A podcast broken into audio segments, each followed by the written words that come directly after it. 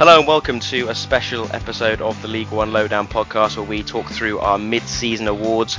In this episode, we're going to be talking about the biggest underachievers, the surprise packages, who the hottest prospect so far in the league has been, the player of the season, the signing of the season, the manager of the season so far, and also the manager most likely to go next. As ever, I'm joined by my two trusted co-hosts, uh, Alex Broom and Matthew Isles. How you doing, guys? Yeah, I'm alright, Joe. Are you? Yeah, I'm alright, mate. Did you have a good Christmas? Um, well, it could have been better with um Wycombe's result, losing all three games over Christmas, but still four points clear at the top of the league, so it could be worse, I guess. What about you, Ozzy? Did you have a good Christmas, mate? Yeah, very good Christmas, Joe. Um, obviously, a bit of a mixed bag with results, but I think that was uh, a little bit expected. But no, I'm, I'm very, very good, mate. And yourself? Yeah. e- Either of you guys get any Lynx Africa sets or anything? Or I did Uh, actually. It I wasn't. got It wasn't Lynx- I Lynx got a Lynx Africa. It was um. Yeah. It was Lynx Ice Chill. I'm looking at it now. I did Oh. as well, Brew. Oh, I did you? as Oh, well. smelling like Isles. That is a delightful thing to know. I got I got Okay. David Beckham Homme, which is uh, much more. Oh, wow. so- Oh, wow. Sorry, posh boy. Sorry. right, let's Well, I'm the real winner. I'm smelling like Isles. So just wait for the, for the birds to come calling to me. right let's uh, crack on with uh, talk about the football. Um, as I said, we're going to go through our mid-season awards. We're going to start off um, with the biggest underachievers so far in the league. So the ones that we um, thought would be up near the top of the league or doing quite well and have flattered to deceive so far. I mean, my first suggestion, suggestion, sorry, for this one is is pretty obvious, and that's Sunderland. I mean, I think you both, uh, you guys both had them winning the league in your preseason predictions. They sit uh, in mid-table currently. Um, really struggling under Phil Parkinson after dispensing with Jack Ross. Um, Matt, what have you made of uh, Sunderland so far, and would you say they're the biggest underachiever so far this season in League One? I think they have to be the biggest underachievers, don't they? You know, they were so close to, to getting into the championship at the first time of asking. It's just almost sort of resonated, really, hasn't it? You know, it's sort of just echoed the that happening against Charlton in the playoff final. Jack Ross got the sack. I think that was the right decision. The the results weren't there. They weren't winning games. It was pretty much a familiar pattern to last season. I think the new manager that they made is personally the wrong decision. I remember when we sort of discussed it on, on the podcast. We should have said that they should have got Stendel. Obviously, they went with Parkinson. Um, and the football's very similar. I think he's only won two games since he arrived through the door. There's a lot of growing concerns amongst the fan base. There's a lot of um, upset supporters, as you'd expect. Um, so they are the, the biggest underachievers for me. The squad that they've got as well. Um, you know, the, the, the fan base. It's it's been a really poor season by all accounts, and you know that they do have hope in the second half of the season. It's not completely lost that they couldn't get into the top six, but for me, I just think that they um, really aren't going to really pull up many more trees this season, if I'm being honest. So they are the biggest underachievers for me. Yeah. Mm, they currently sit 13th in League One after 21 games played. Um, looking at through the other under teams that perhaps are underachieving, Portsmouth. I think we all fancied MK Dons to be sort of fairly decent. Peterborough, I think we we thought they'd be challenging for the top two. They currently sit sixth. Um, Brum, what do you think, mate? Who, who are your biggest underachievers so far in League One? Is it Sunderland?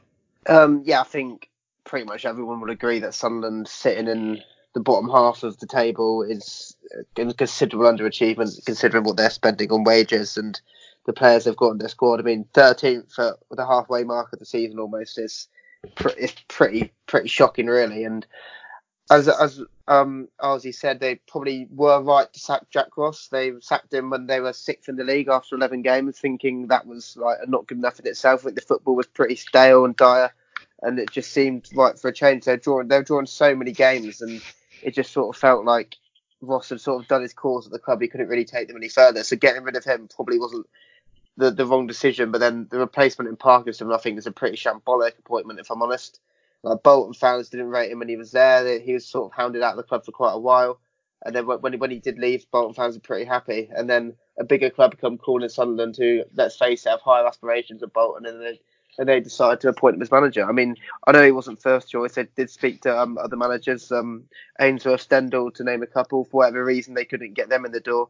But to go, to go for Parkinson, I think is pretty poor. And I, I did quite like Sunderland's recruitment in the summer. To be fair, I felt um, the the fact they only lost five games last season, it showed that like they're, they're sort they're sort of team who are tough to beat, and they're just sort of lacking that little bit of quality. And I think the signings of um, McNulty and Dobson, and especially, I felt would really address that sort of players who are proven at the lower league level. They're quite young, they're hungry, they will they, they, they will give their all, they play for the club.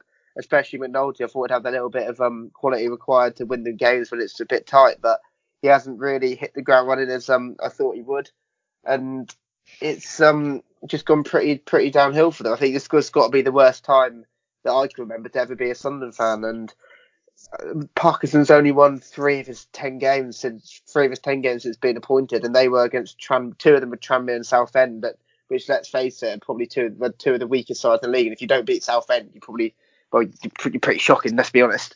And um, mm. it's it seems as if he he's already on thin ice with his job as he, they've dropped from fifth to no sixth sorry to thirteenth since he's um been at the wheel. But miraculously, because the league is so um the league's so poor in quality, they're still only five points off the playoffs with a game in hand. So it's, it's not it's really not impossible that they could end up finishing the top six. But unless things start to drastically change, I can't see it myself. Well, of course, this award is only biggest underachievers so far. Still, as you mentioned, a long way to go in the season. Um, a couple of other suggestions that I had. Portsmouth, one of them. Matt, what have you made of Portsmouth this season? I mean, again, I, I, I thought they might win the league this season. They recruited fairly well in the summer, I thought, anyway. Uh, two strikers brought in, Ellis Harrison and uh, John Marquis, who are proven at this level. Um, some other, I thought, shrewd signings. Um, Marcus Harness from from from Burton um, was was one of them in particular that really impressed me. But they sit ninth. They have turned it around recently. Uh, Jack has been under a bit of pressure this season. What have you made of Portsmouth this season? Um, I think that they, I think you are quite right to, to say they are underachievers. I think only Sunderland, you know, plight as we as we talk about it, has been made worse. But they had a really poor start to the season, didn't they? Um, and there was a lot of talk of, of Jackett going, um, and to, to, an extent, he's turned it around. I think um, it hasn't helped that he's had heavy defeats in his last two away games, you know, with Accrington and MK Dons. That's certainly not going to help his case. But then he's had two big wins against Ipswich and Wycombe, So you know, he's certainly turned things around there um, to, to that respect. But yeah, you've got to feel really disappointed with, with Portsmouth. I mean, you know, I certainly had high aspirations for them. They certainly weren't my, my pick to win the league, but obviously the squad they've got, you're always going to back them to be top six. The manager as well, for some reasons or another, obviously with the results, it wasn't working. Um, I, I, still do think they can get in there. Maybe that's me being a bit um, biased, but you look at their squad, their, their the quality they've got, they can still get in there. But the first half of the season, yeah, no doubt that they have uh, been uh, uh serial underachievers, let's say. Mm, yeah, I definitely agree with that. I think we're all in agreement, though, that are we all in agreement that Sunderland are the biggest underachievers so far, though? Brum? Yeah, yeah. There's yeah. one other team which I think have been underachieving, which may come as a surprise to some people. I seriously expected more of Lincoln this season. I mean, really? I thought that I thought they'd push for the top six. I mean, I know that losing um, Danny and Nicky Cowley is far from ideal, since as they've built the success they've had in recent years pretty much from scratch. But they've still got the squad of players they've assembled, and I thought when Michael Appleton was appointed as um, the Cowley's successor, I thought that was a that was a great appointment. I thought he's the exact sort of manager with um sort of like a similar way of working in the sense to the Cowleys that the recruitment he gets is like a big part of um the success um which which he builds and I know you, he hasn't really had he hasn't had the chance to bring in his own players, but I'd still expect um I would have expected them um to be higher than 17th right now. They they've still got um as I said the squad left to challenge, but they've dropped from fifth when Danny Cowley left to 17th now, and that's um they picked up what 15 points from the 15 games since um Cowley's left, which it's not disastrous form. Like you won't get relegated in that form, but for a team who I th- thought would be probably challenging up there, they've been quite a bit short and I think the reason for that could be that the two players we highlighted for them to be great signings in the summer, George Grant and Jack Payne, have got in a, a combined three goals and 39 appearances, which is pretty pretty poor. Seeing as I, I was thinking that those two could seriously thrive um, in this Lincoln team, but they've not really um, pulled pulled their weight so far. Mm, yeah, I mean, one thing I would add with uh, Lincoln is I expect them to do some decent business in January. I think um, Appleton's recruitment's always been strong, and I actually think they will come in strong in the second half of the season. But yeah, I mean, we're, we have decided that the biggest underachievers are Sunderland, rather unsurprisingly. We'll um, move on to a bit more of a positive note now by talking about who has been the, uh, the biggest surprise uh, uh, so far, uh, the surprise package so far of the season. Um, I guess there's only one place to start really, and that's uh, you know Wycombe. I think even even you, Brum, looking at your um, looking at your predict table at the start of the season, you had Wycombe in 15th position. Not even you um, were imagining Wycombe to be so high up in the table. I mean, it's surely got to be Wycombe for, for the for the surprise package of the season so far, isn't it? Yeah, I think if anyone says it's not Wycombe, you're just trying to lie to yourself. Really, I think no one and I, I genuinely mean that I don't think anyone in the world truly expected Wycombe Wanderers to be um, four points clear at the top of the table going into 2019. And if you were, then I, w- I want to see some proof of that because it was, I, I, not even in my wildest dreams really thought we'd be um, putting this much of a challenge into promotion this season, and it's. It's quite remarkable, really. I mean, I, I feel like I say it in every single podcast, so I'm not really going to go into too much about why it's been so good. But the form we've sort of had a bit of um a dip down to reality in the Christmas period. Three tough games against um Oxford, Portsmouth, and Coventry. Three three defeats, which I mean, it, there's no there's no shame in losing to any of those teams really. But when you lose three games in a row, it's all, especially when you're sort of in the hunt for promotion, it's never well. It's, of course, it's not a good thing, and it can, can be pretty disastrous. But the early form which we had at the start of the season and the inconsistency of most of the teams um than chasing Packers meant that the seven point gaps only dropped to four points, which, let's face it, could have been much worse after three successive defeats. I mean, I'm not going to make any predictions of whether I think we're going to stay at the top of the league, but realistically, okay, I'm going to make a prediction. We're, we're probably not, but I'm just going to have my feet on the floor and just enjoy the rest of the season, and what will be will be. But I saw this um graph today, which quite interestingly that it seems that we, we beat we were unbeaten against the sides in the bottom half of the league. We played all 12 sides in the bottom half, won 10, drawn two, and then it's just top half um, teams which we tend to struggle against. We've um, only won two out of the 10 fixtures against some um, the top half teams, but it's it's still the form's still been good enough to keep us top of top of the league. So a repeat of what we of um, this run, still see Wycombe probably top of the league come the end of the season. But as I said, I probably don't think we will be able to sustain it. But who knows? Mm. I mean, I'll put forward um, Oxford United as one of the honourable mentions. I'm, I'm pretty much in agreement that Wycombe have been the surprise package, difficult to take away from them. But Oxford, second in the league, best goal difference in the division, playing some superb football, and also Oxford are, are top of the table um, of the uh, the calendar year 2019, picked up accumulated the most points in League One in 2019. How many points was that? Do you know? Don't ask me that, Brum. I don't know the answer, mate. um, but yeah, I mean, it's uh, just ahead of Sunderland actually, which proves how many they accumulated uh, under Jack Ross last season, which is quite interesting. But uh, yeah, they've certainly been. I mean, again, you look at our predictor tables. This, I think we did this just before Oxford made quite a few decent shrewd signings, um, yeah, which definitely done, elevated. Because I think I, I think I had us, us uh, quite low down, but um, Brum, you had us in 14th, and uh, and Matt, I think you had us in 17th. So clearly, oh, wow. you know, by that sort of um, reckoning, by our own predictions, you know, Oxford have far exceeded those sort of expectations, and uh, currently sit uh, second in the league after an impressive 2-1 win at Wimbledon uh, yesterday. Um, Matt, I mean, I guess you could also put forward Bristol Rovers, couldn't you, as well?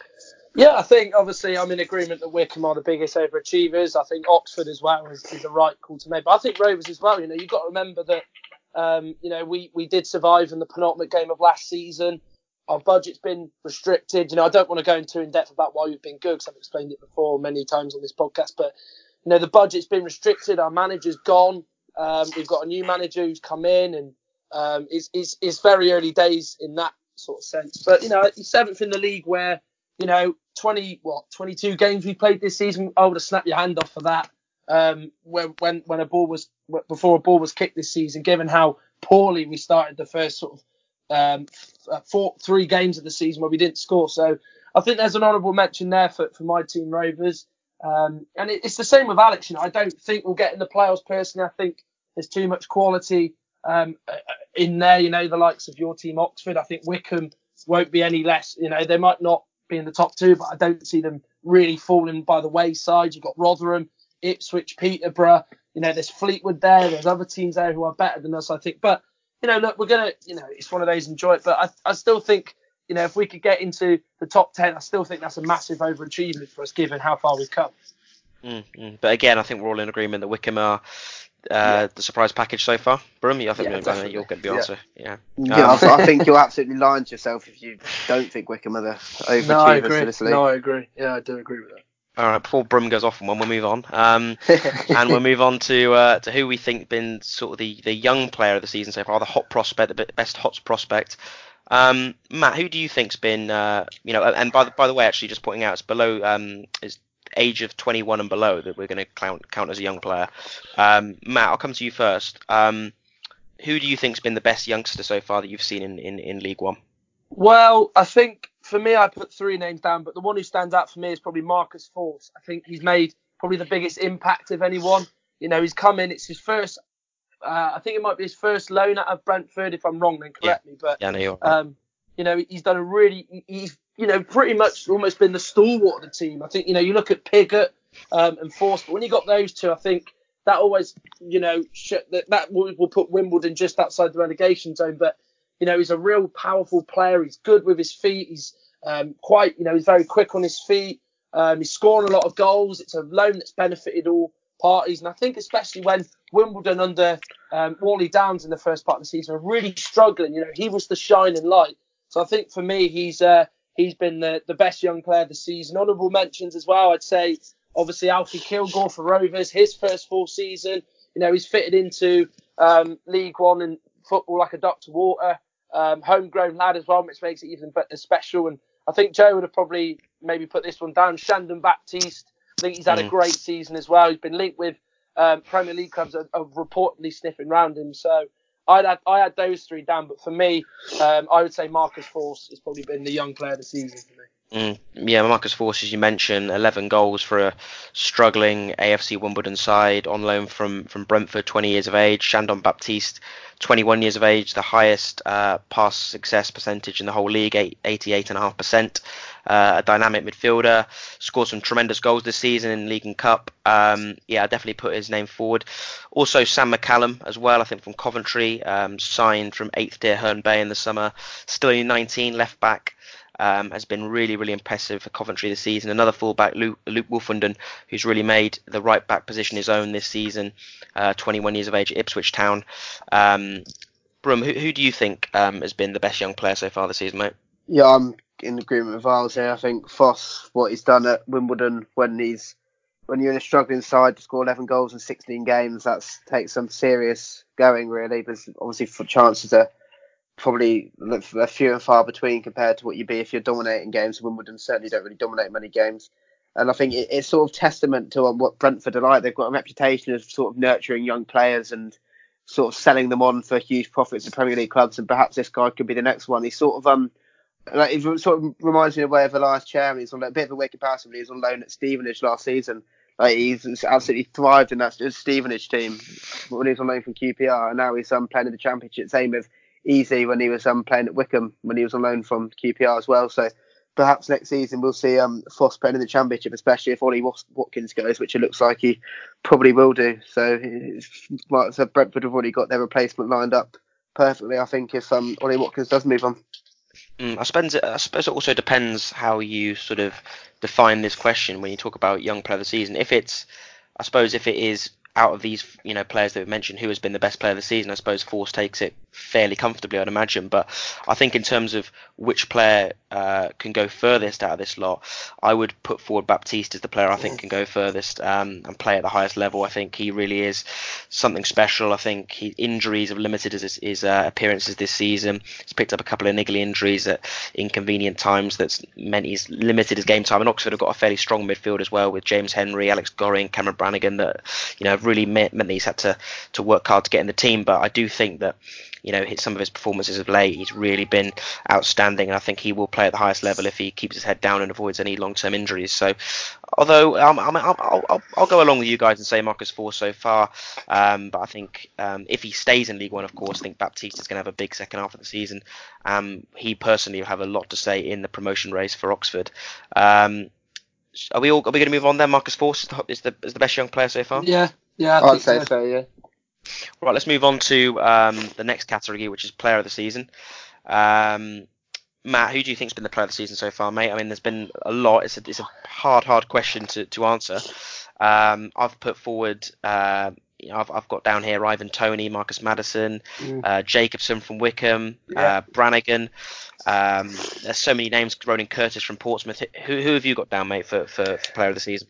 Well, I think mine and your list was very, very similar, Joe. So I, would probably have to say Maddison just shades over Toney. I think strikers, you know, are, you know, when they're really in good form and they're scoring goals, they're so often the, the talking point of any team. But to have a player like Maddison, you know, so he gets so many assists. Every team that plays against Peterborough, you identify Maddison as as, as the, the player to stop. I mean, I think stopping a player like him is harder than stopping Toney or Eisa because he, he gives them the supply. He gives them the balls in the box, the balls to their feet, through balls, whatever, you know, whatever. But he's a tremendous player. Look, I think for me, a lot of people do question his ambition. You know, is he this big fish in a little pond at Peterborough in this league? Um, but you know, whilst it's certainly his game, it's, it's certainly his team's game. And I think he's he's a fantastic player. Um, you know, he just he just knows how to to pick a pass, his decision making, and every year he just seems to get better and better. And the consistency he shows is, is absolutely phenomenal. So that's why I think he is the um, player of the season for me. And I, I, couldn't really think of any more honourable mentions. To be fair, I think you've pretty much hit the nail on the head there, Joe. If I'm being honest, maybe one I could say Jaakkola for, for Rovers. How many times he's he saved Rovers in goal, but that might be you know just trying to fill a place. But for me, it's Maddison all day long. Uh, Brum, at the, at the midway point of the season, Maddison has got nine goals, six assists, uh, again taking the league by storm. Are you in agreement with uh, with Matt that he's been the best player so far, or have you got another suggestion? Um, I've got a couple of other suggestions, but yeah, in general, I think everyone knows how big a fan I am of Marcus Maddison. I see I'm um, watching the EFL highlights on Quest every week, and it seems he's scoring an absolute belter every single time I um see see Peterborough pop up. But he's he's sort of um whilst I still do think he has been the best player in the league, he's sort of dried up a little bit in the, in um terms of form, and that's no coincidence. I think in Peterborough sort of tailing off and dropping down. I think they are quite reliant on him to sort of make make them tick, like create something out of nothing. And when he when he when he's not on it, perhaps Peterborough aren't quite sort of the, the same team which um they are when when he's playing really well. And I think he he didn't play against Rotherham, um, which was yesterday, and they lost that four 0 So that's their biggest defeat of the season when he when he didn't even get in the squad. And it could be I, I was trying to find out why he was in the squad. I couldn't really see anything saying he's injured. So perhaps um he's been left out deliberately because of um the transfer speculation. I'm not too sure. I remember Peter did something similar with Jack Marriott a couple of years ago he was um, strongly linked away to a few championship clubs, so Steve Evans just didn't play him for the last couple of games of the season. So it's not it's something that um, the Peterborough board obviously get behind. That if you're not if your head's not 100 percent there at the club, then you, you don't play, which I think's sort of fair enough. But when it's a player as important as what he is to Peterborough, perhaps an exception could be made. But he, I think he's definitely the best player in the league, and so far I think he's been the best player this season. But I, I like giving um defenders a bit of a shout out in this nomination too. And there's um the two teams who conceded the fewest goals in the league, well, two of the three teams, um, Wycombe, Oxford, and Ipswich. I've got um the centre half for Wycombe and Oxford. Um, I've got um Darius Charles from Wycombe, and then Rob Dickie for Oxford. I think Server mentioned mm. this conversation. But Wycombe have only conceded 12 goals this season when Darius Charles has been on the pitch. Okay, he may have missed six games due to his um hip, meaning he can't play two games in a week, but to concede few, fewer than a goal a, a game when he's been on the pitch, it just shows what an absolute colossal he is. And I think during the um, defeat against four one defeat against Coventry, his um, leadership and organisation skills were missed hugely in the de- in the defence. I think he's a massive factor why this Wycombe team concedes so few goals. He's an absolute man mountain. He's a, as an organiser. He gets the best out of sort of the younger defenders around him in um, Stewart and Grimmer and it, and, he, and he, I think the fact he's come back from uh, which an injury which would have ended the career for most professional footballers, and he's come back to absolutely star in the meanest defence in the league. I think that's huge testament to his attitude and the trust which um, Gareth Ainsworth has in him to release because um, Adam El-Abd, who was Wycombe's captain and started the first two games of the season, got released. Um, well, sort of um, part accompanied by mutual agreement once it was clear that Darius Charles could play a big part in the season. So the fact that Ainsworth put all this trust in him shows how important he is to, um, to the side who are currently top of the league. And then with Dickie as well, I, I, obviously I've only seen him play a handful of times when Oxford have been on TV and or when I've um, watched a game. But every time I've seen him play, he's really impressed me. He's very good on the ball. He could, so when, when um, Oxford played Wycombe, he played a few, he played out from the back absolutely superbly. Again, part of um, the joint meanest defence in the league, albeit Oxford played one game fewer than Wycombe, so that might not be the case when all games um when they play their game in hand. But I think Dickie's um, an absolute superb talent. And I'd be very surprised if there aren't championship clubs sniffing around him in January. What about um, Ivan Toney? Division 14 goals. He's been subject to a lot of interest from championship clubs. Preston have been heavily linked. I mean, uh, he, he surely got him in with a shout, hasn't he, Matt? Yeah, of course he has. I think his his goal scoring run is phenomenal. He just sort of seems that the, the player who, if he's given a chance, he's not going to miss. He can score all type of goals. You see the highlights.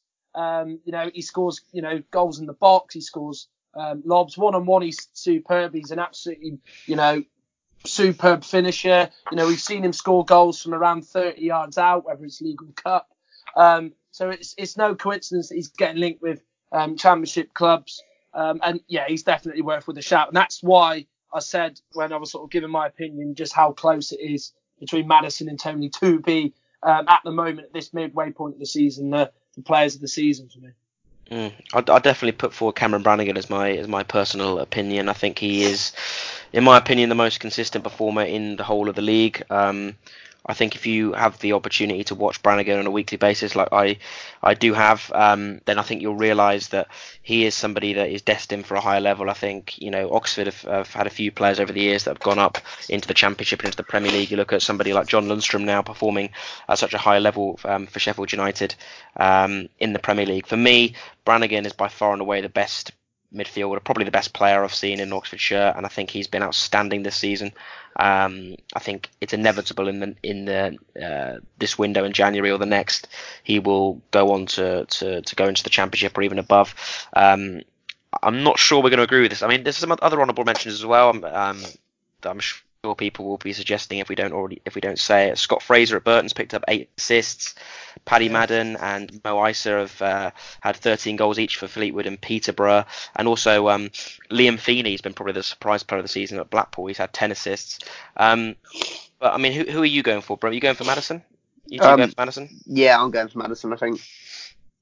I was you, you agree with Maddison, didn't you, mate? Yeah, yeah. I I I, I go with Maddison. Yeah, 100%. Well, have been outvoted, but um, yeah. I mean, to be fair, Maddison's been outstanding this season, and uh, I mean, it would be interesting to see like out of these players. Obviously, this is the mid-season um, uh, player of the half season so far, if you like. Um, it'll be interesting to see actually how many of these players are still at in League One come the end of the campaign. It could be a completely different list because Toney, Maddison, Brannagan uh, have all been linked with moves away. So it'll be interesting to see if how much that changes come the end of the season. But um, we are voting Marcus Maddison our player of the season so far at the midway point.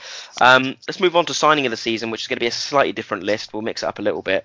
Um, Matt, before we recorded, you put um, the Bristol Rovers goalkeeper forward, um, yeah. which was a bit of a surprising choice. But actually, he's been quietly, he's been quietly sort of been doing really good stuff for Rovers this season, hasn't he?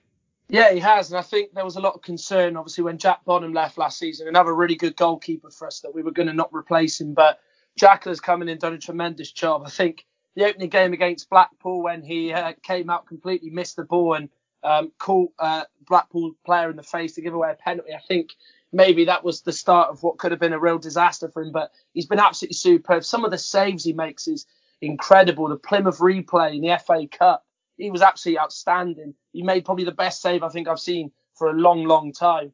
Um, you know, Fleetwood away yesterday made some crucial saves. And, you know, it's a myth to some people, but I really do believe that a goalkeeper can win you points over the season. And, you know, there's been a lot of times this season with Rams where we've been rather lucky to win games or get points and that's simply down to him. I remember Rochdale away; he was an absolute colossus in the goal for us. Um, so that's why I would I would definitely put him in there as, as one of the signings of the season. But a lot of people overlook him because of his position. That's why that's why I think he's a bit of a an underrated signing. But I think he's got every right for me to be one of the signings of the season, no doubt about it. Hmm, we've made a compelling case, Matt, but I think you look at some of the signings that have come from non-league. We've mentioned McCallum already at Coventry. What about Colby Bishop, Brum? I mean, he's come um, in from Leamington non-league club to Accrington Stanley. Scored 10 goals since arriving. He's been a bit of an inspired um, addition to Accrington Stanley's squad. Um, would you say he's been signing of the season so far? Yeah, for me, I think he definitely is. I think when when you um award like when you um say someone's a signing of the season, you don't just factor in who's been the best new signing. You actually factor in sort of like the actual like background of the player, where he's come from, like in the actual the um other factors around which made him join that new club as the new signing. And I think the fact that John Coleman come and poached him from the National League North, when let's face it, not really too many people knew who he was. He's um he only made a handful of football league appearances for Notts County before. Like he's only really proven um in non-league in the sixth tier of English football, and, and he identified him to be the man to score the goals when um Billy Kee unfortunately couldn't play due to um mental health issues, which obviously is a great shame for him. But but the fact that John Coleman identified Colby Bishop to be the man to score Accrington's goals and mount another um, challenge to stay in League One, and the, and the fact that how many goals Bishop has scored, ten goals already, I think you, you have to say that he has been the best signing this season. I, I really like um Accrington's recruitment policy. You see them get a couple of gems from non-league, Sam Finley and Dion Charles as well, both um both signed from non-league clubs. So I think it shows um the scouts at Accrington really do their homework and looking um down the pyramid. Because obviously um there are talented players there. The most famous rise of all, obviously Jamie Vardy. Perhaps um Bishop could be the next Vardy. Who knows? But I think that um Accrington's recruitment system and the fact that Bishop has gone on to play such a key part in what's been another successful season for them if they stay in the league. I think you've really got to look at him for that. And a couple of other honourable mentions I've got. I think Mo Eisa, the fact he's um the second top goal scorer in the league for um for Peterborough. I think you've you got to put him in the in the bracket of um the best signing. He's um he had a year without playing really at um Bristol City after he joined from Cheltenham. Couldn't really get in the team. So then um he's he's the fact he's had to come without um really too much football under his belt the last 12 months. He's just hit the ground running at Peterborough. I think that's um huge testament to his attitude and um his um hunger and desire to do well. And another player which um I think I can imagine you two rolling your eyes when I say this. I think um I think I, I think you've got to include a player from uh, the team top of the league. The fact they've had a ma- Wycombe have had a massive turnaround from strugglers last season to top of the league this season. I think our best new signing has been Jack Grimmer on a free from Coventry He's a huge way of how we play the the attacking fullback. Um, Jason McCarthy last season was um, a big player for us, and we thought it'd be really sorely missed when he moved on. But Grimmer's come in and arguably actually been better than McCarthy. We've only lost once in the 18 games which Grimmer started in the league this season, which is um, pretty impressive in my opinion.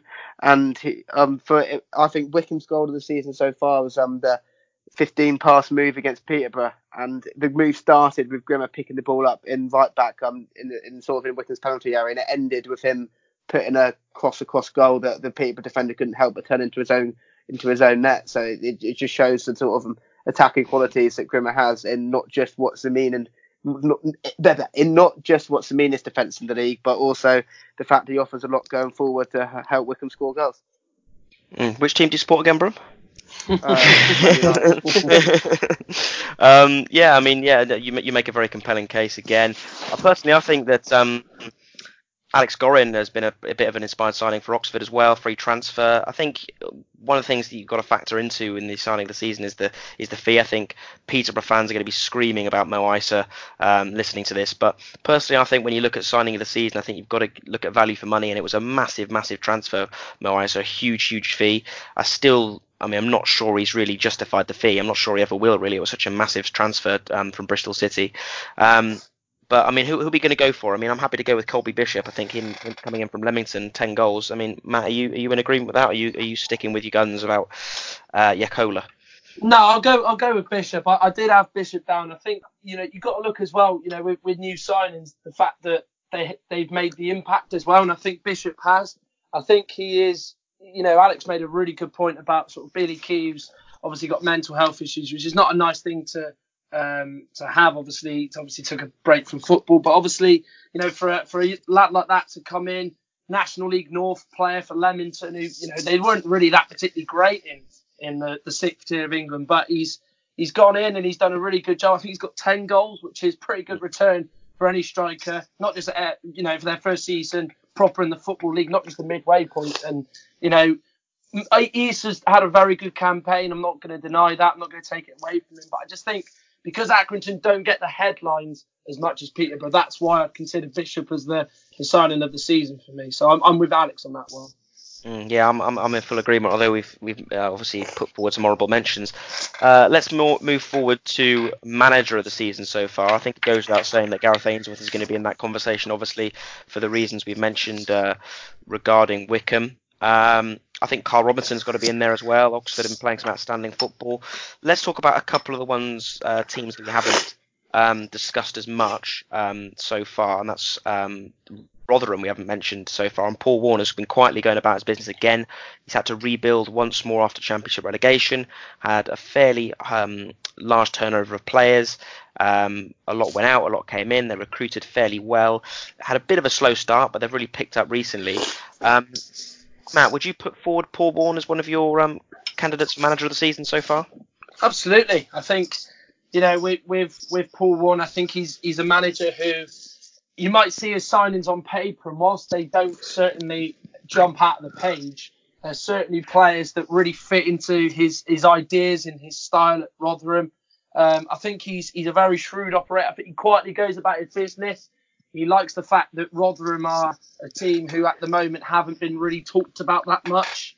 Um, and I, you know, I think you're absolutely within your right to put him within the, the brackets of manager of the season. You know, they're not a team with a, a great budget. Um, let's be let's be reasonable about this. So he's obviously got a probably a, a more than a few teams got to almost you know be even more clever in the transfer market. So there's no reason why he shouldn't be up there. And uh, you know, he's, he's a club legend. He's you know he, he had a great success as a player, as a manager. He's had you know a promotion and two relegations, but it's not a, a, bad thing to say you've been relegated from the championship when you're Rotherham size. Um, no disrespect intended, of course, but I think they'll uh, they'll admit that himself, the, the, the, Rotherham fans. But yeah, I think he deserves to to be on the, the list. We know third in the league, um, and you know they're above you know teams as Peterborough, Sunderland, and Portsmouth. I think that's a, a pretty good achievement uh, by by Paul Warne.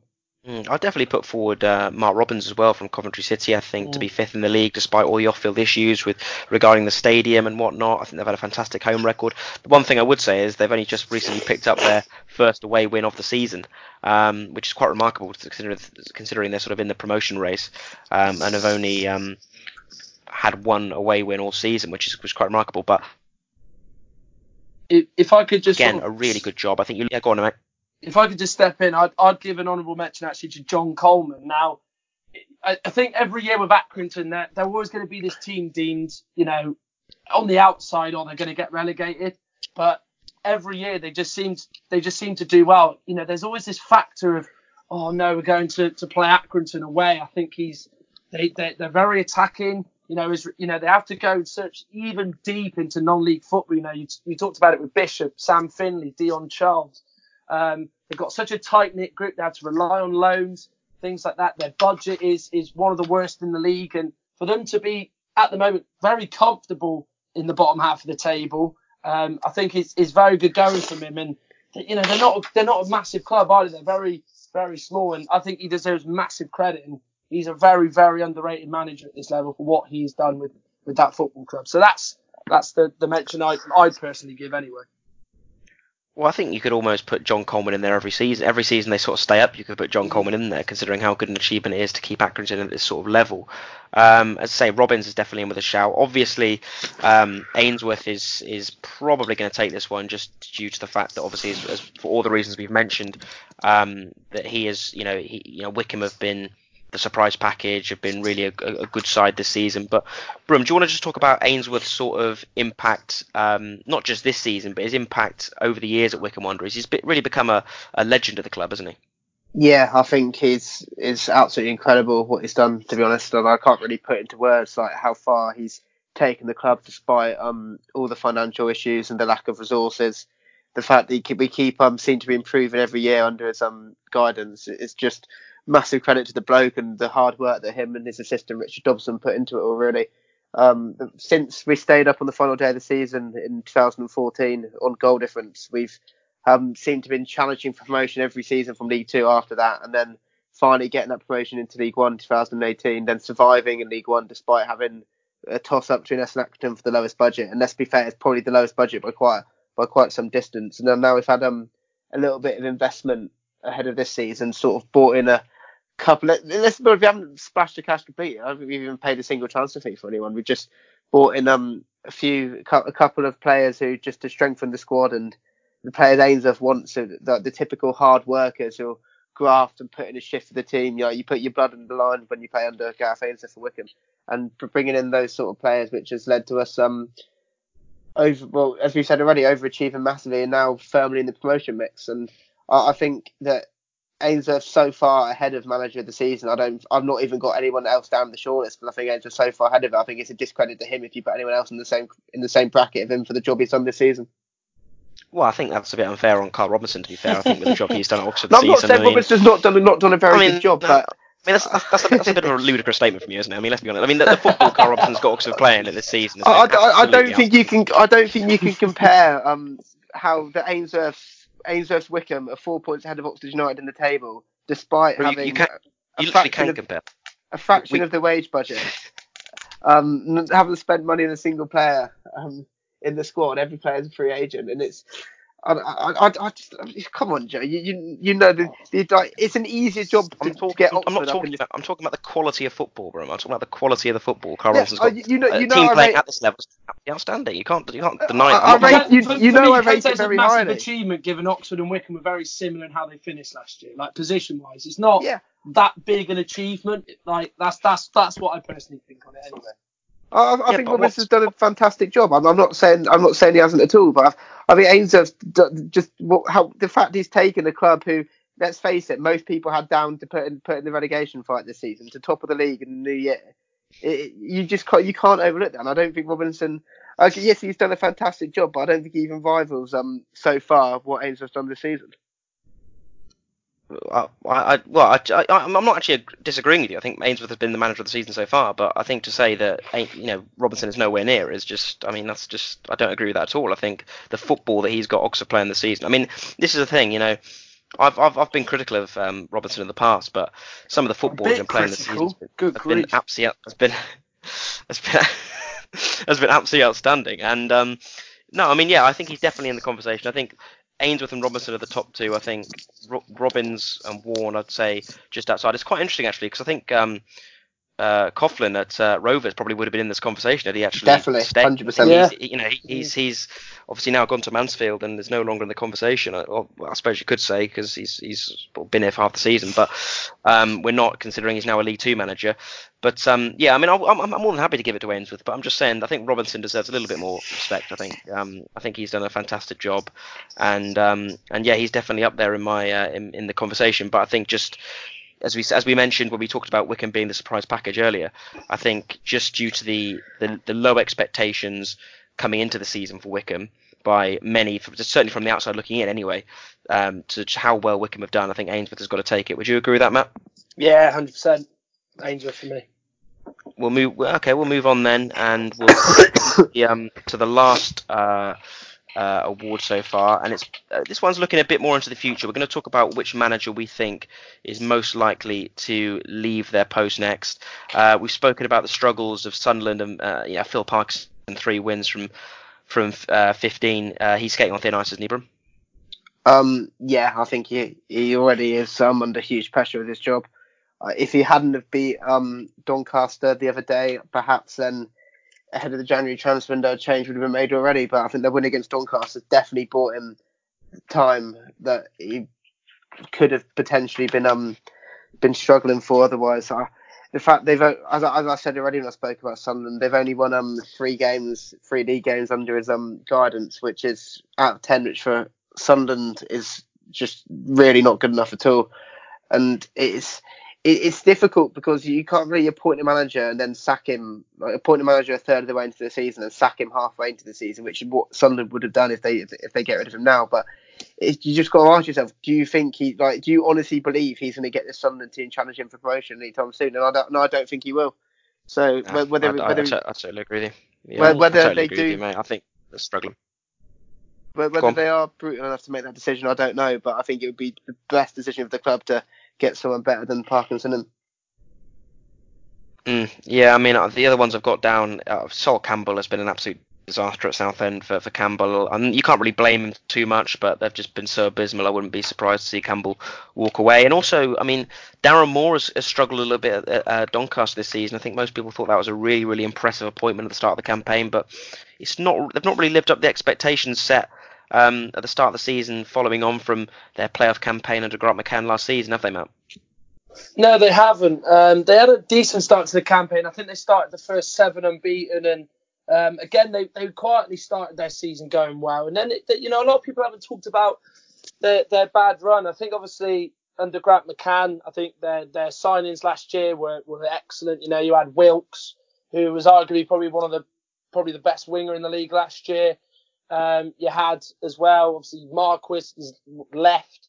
Um, they didn't decide to reinvest that money. Danny Andrew was was very good at left back. So there was obviously that part of it. But I think, to be fair, you do look at Doncaster's team. They are expected to be what 16th in the table is where they are. So, and they have got three games in hand. You know, look, they are only eight points off sixth place Peterborough, which just shows how ridiculous this league is. So I can see why he's been put in there, but then you know I think he is doing an okay job. I don't think it's I, I you know I'm 50-50. I can see why he's getting a mention, but then I can kind of think, well, you know, maybe he's took this team to actually where they actually are. To be fair.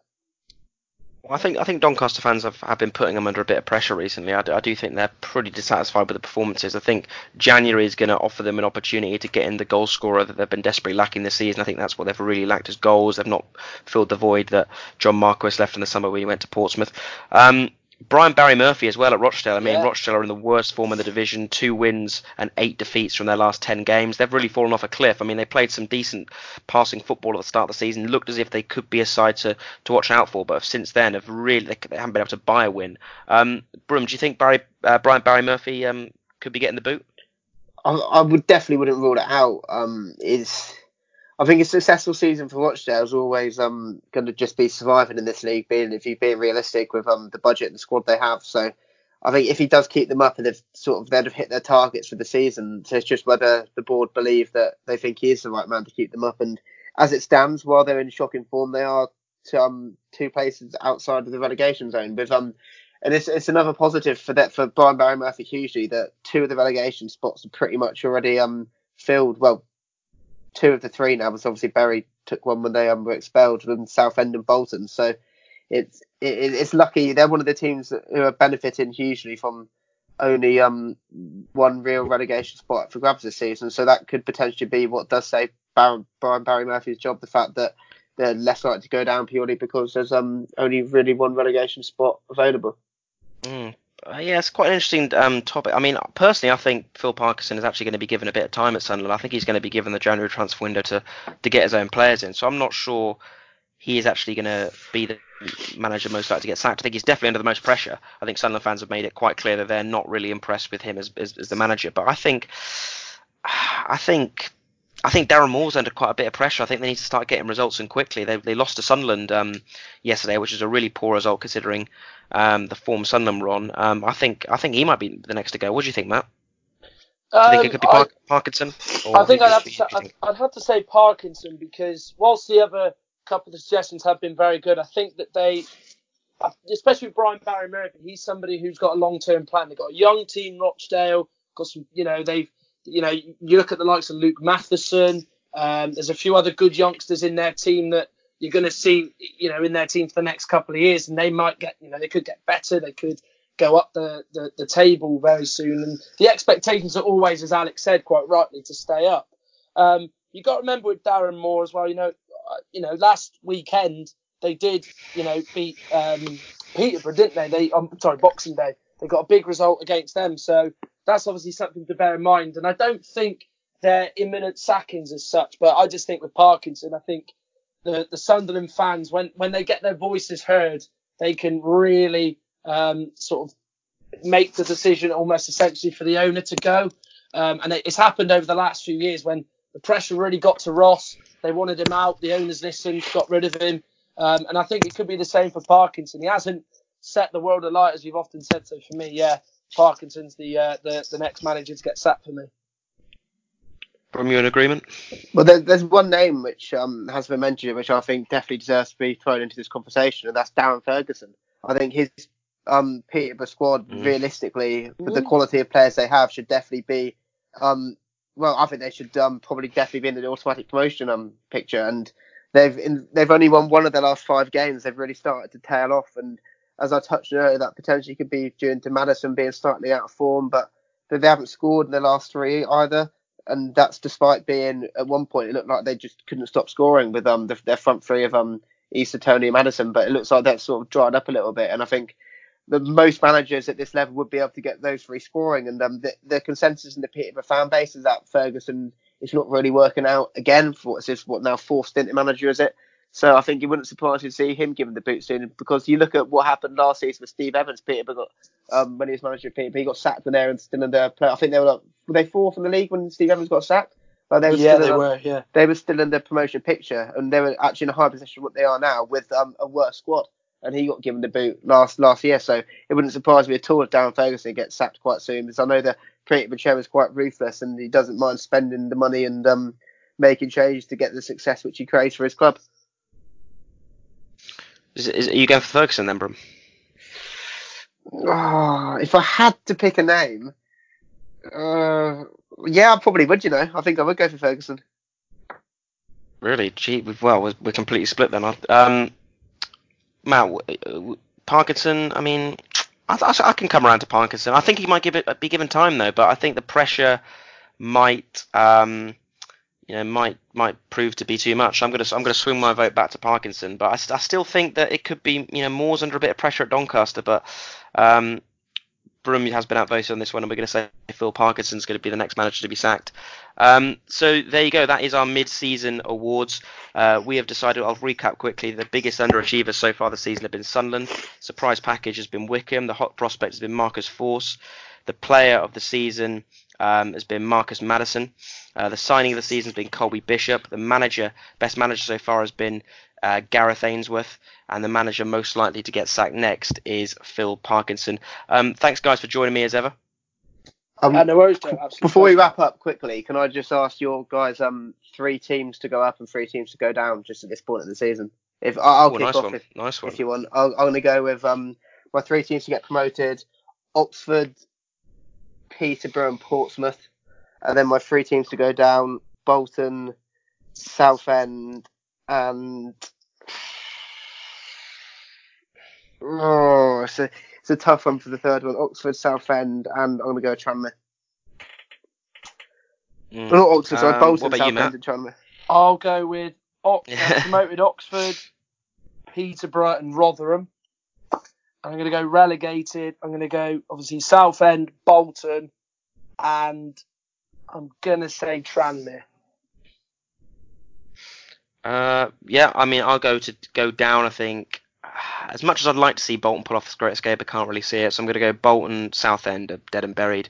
And I think Rochdale, with the form they're on, unless they can find something out of somewhere, I think Rochdale might be the third team to go down at the moment. I think they're you know, really struggling to go up. Um, it, it all depends on what January looks like for Oxford if we go up or not. I mean, if we keep hold of the players, add a couple, I definitely can see us finishing in the top two.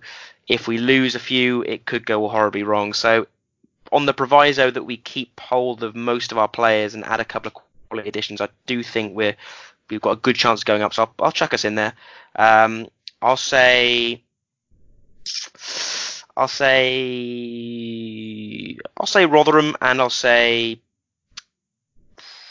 I'll say Coventry. Why not? Um, yeah, that'd probably be horribly wrong come the end of the season, but yeah, I fancy them at the moment. So yeah, that is um, that is just about wrapped up our mid-season uh, our mid-season awards. Um, if you disagree disagree horribly with us, um, send your abuse to at Alex Brum underscore on Twitter and and and, um, and uh, or, or you can alternatively follow us on Twitter at L1 Lowdown. Um, we'll see you again uh, very soon to talk through all the um, New Year's Day fixtures, and uh, and yeah, we'll see you then. Bye.